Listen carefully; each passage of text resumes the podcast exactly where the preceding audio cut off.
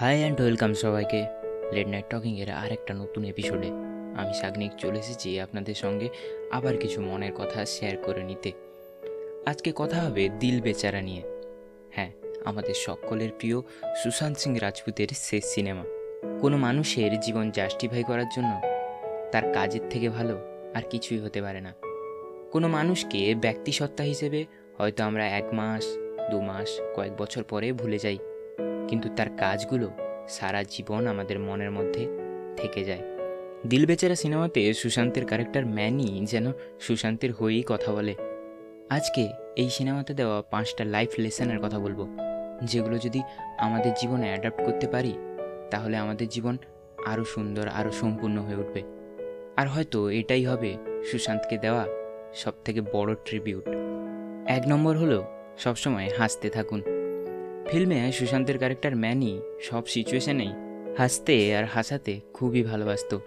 এ থেকে আমরা বুঝতে পারি যে আমরা যদি সব জিনিসে একটু হিউমার দিয়ে দিই, তাহলে হয়তো জিনিসগুলো আরও অনেকটা ভালো হয়ে যাবে। ম্যানির লাইফে অনেক প্রবলেম ছিল। ক্যান্সারের জন্য সে একটা পাও হারিয়ে ফেলেছিল।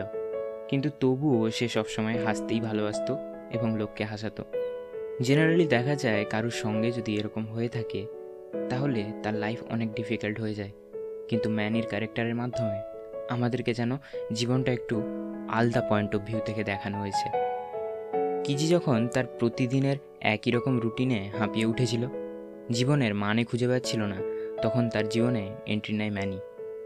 ম্যানির সঙ্গে সঙ্গে কিজির জীবনে যেন পাল্টে যেতে শুরু করে, সেও বেঁচে থাকার মানে খুঁজে পায়। এরকমই আমাদের জীবনে যখন খারাপ সময় চলতে থাকে, তখন মাঝে মাঝে হেসে নেওয়া উচিত। কারণ আমাদের জীবনে আগে কি আছে তা আমরা কেউই জানি না। হাসি মুখে থাকলে আপাতত আমাদের সেই দিনটা ভালো কাটবে এবং আমাদের আশেপাশে যারা আছে, তারাও হয়তো আরেকটু ভালো থাকার মানে খুঁজে পাবে। দুই নম্বর হলো, জীবনকে সবসময় নিংড়ে অনুভব করা উচিত। মুভিতে সুশান্তের ক্যারেক্টার ম্যানিও যেন এই বিশ্বাসই রাখত। তার যখন ইচ্ছা করতো, তখন গোটা কলেজের সামনেই নিজের ডাক আসার আগেই ড্যান্স করতে আরম্ভ করে দিত। এছাড়াও সে তার বন্ধুর ফিল্মে অভিনয় করে সেখান থেকে তার আইডল রজনীকান্তকে একটা ট্রিবিউট দেওয়ার চেষ্টা করে। এর মাধ্যমে আমাদের এটা দেখানোর চেষ্টা হয় যে ম্যানির ক্যারেক্টার কীভাবে তার জীবনের প্রতিটা দিনকে নিংড়ে অনুভব করাতে বিশ্বাস রাখত।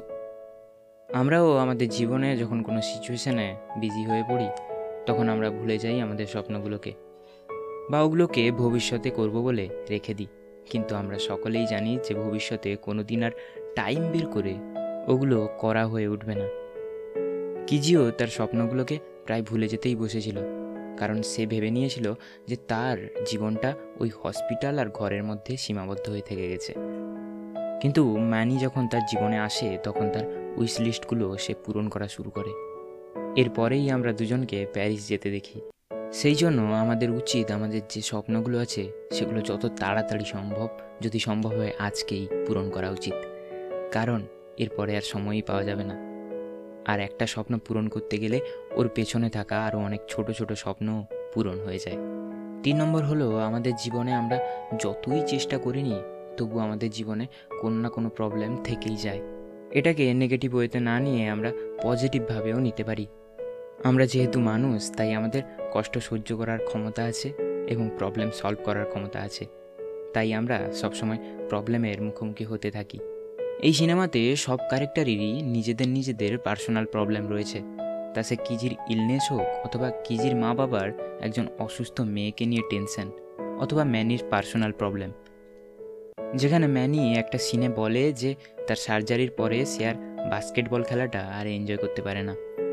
এগুলো এটাই জাস্টিফাই করে যে সবার তার নিজেদের নিজেদের লাইফে প্রবলেম রয়েছে। আমাদের উচিত তাদের প্রবলেম না বাড়িয়ে একে অপরের সাথ দিয়ে প্রবলেমগুলো ভাগ করে নেওয়া। চার নম্বর হলো জীবনে আশা কখনোই ছাড়া উচিত নয়। এই সিনেমাতে হোপের একটা বিস্তৃত ক্ষেত্র আছে। মানে কিজির লাইফে একটা আশা হয়ে আসে। আর পরে যখন সে ডিফিকাল্ট সিচুয়েশনের মধ্যে দিয়ে যায়, তখন আশা হিসেবে কিজিকেই খুঁজে পায়। আর এই জন্য হয়তো সিনেমা হলে যখন ম্যানি অসুস্থ হয়ে পড়ে, তখন ডাক্তারকে ফোন করার আগে কিজিকে ফোন করে। কারণ কিজি ছিল তার জীবনের সব থেকে বড় হোপ। আমাদের জীবনে এরকম অনেক সময় আসে যখন আমরা আশা ছেড়ে দিই। কিন্তু তখনও আমাদের কোথাও না কোথাও একটা আশা রাখা উচিত যে একদিন সব কিছু ঠিক হয়ে যাবে, আর এটাই আমাদেরকে বাঁচিয়ে রাখে। আর আমরা যদি কারোর খুব কাছের মানুষ হই তাহলে খারাপ সময়ে তাদেরকে হাত ধরে আশা দেওয়া খুবই জরুরি। কারণ আমাদের ওইটুকু আশাতে হয়তো তারা নিজের জীবনকে আবার নতুনভাবে দেখতে শুরু করতে পারে। ফিল্মেও আমরা দেখি সব ক্যারেক্টারগুলো যেন একে অপরের হাত ধরে একে অপরকে আশা দিয়ে যাচ্ছে যে হ্যাঁ সব কিছু ঠিক হয়ে যাবে।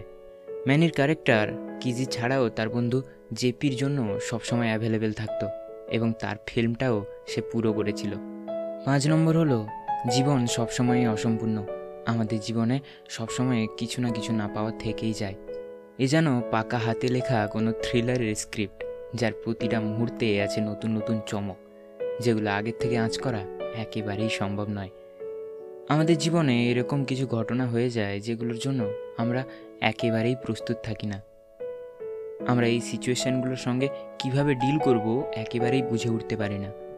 ম্যানি তার জীবনটাকে যতই হেসে কাটাক যখন তার জীবনে পুনর্বার ক্যান্সার ফেরত আসে, তখন সে কি করবে বুঝে উঠতেই পারে না।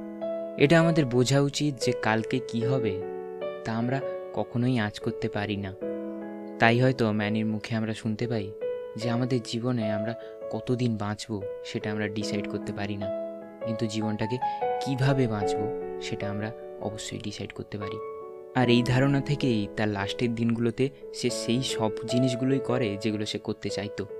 আর ম্যানির চলে যাওয়ার পরে কিজিও বুঝতে পারে যে জীবন যতই অসম্পূর্ণ হোক, আমাদেরকে এগিয়ে যেতেই হবে। দিল বেচারা থেকে পাঁচটা লেসন তোমাদের সঙ্গে আজকে শেয়ার করলাম। কেমন লাগছে লেট নাইট টকিংয়ের এপিসোডগুলো? আজকের মতন গুড নাইট। আবার দেখা হচ্ছে পরের এপিসোডে।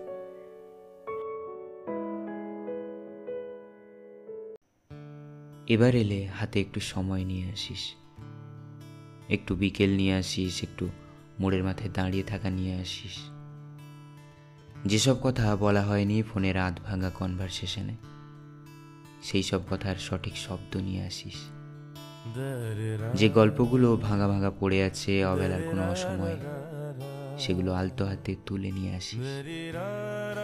এবার এলে হাতে একটু সময় নিয়ে আসিস। ফুরিয়ে যাওয়া ভালো লাগাগুলো পারলে আনিস। মিষ্টি করে ফোন না রাখার বাহানা, ফুচকায় ঝাল বাড়ানোর আবদার ছোট ছোট বাচ্চামি এগুলো নিয়ে আসিস। একটু অভিমানের ছিটে ফোঁটা নিয়ে আসিস। যে অভিমানগুলো করা হয়নি সময়ের অভাবে। এবার এলে শুধু তুই আসিস। বিদায়গুলো নয়। এবার এলে একটু একটু বেশি সময় নিয়ে আসিস।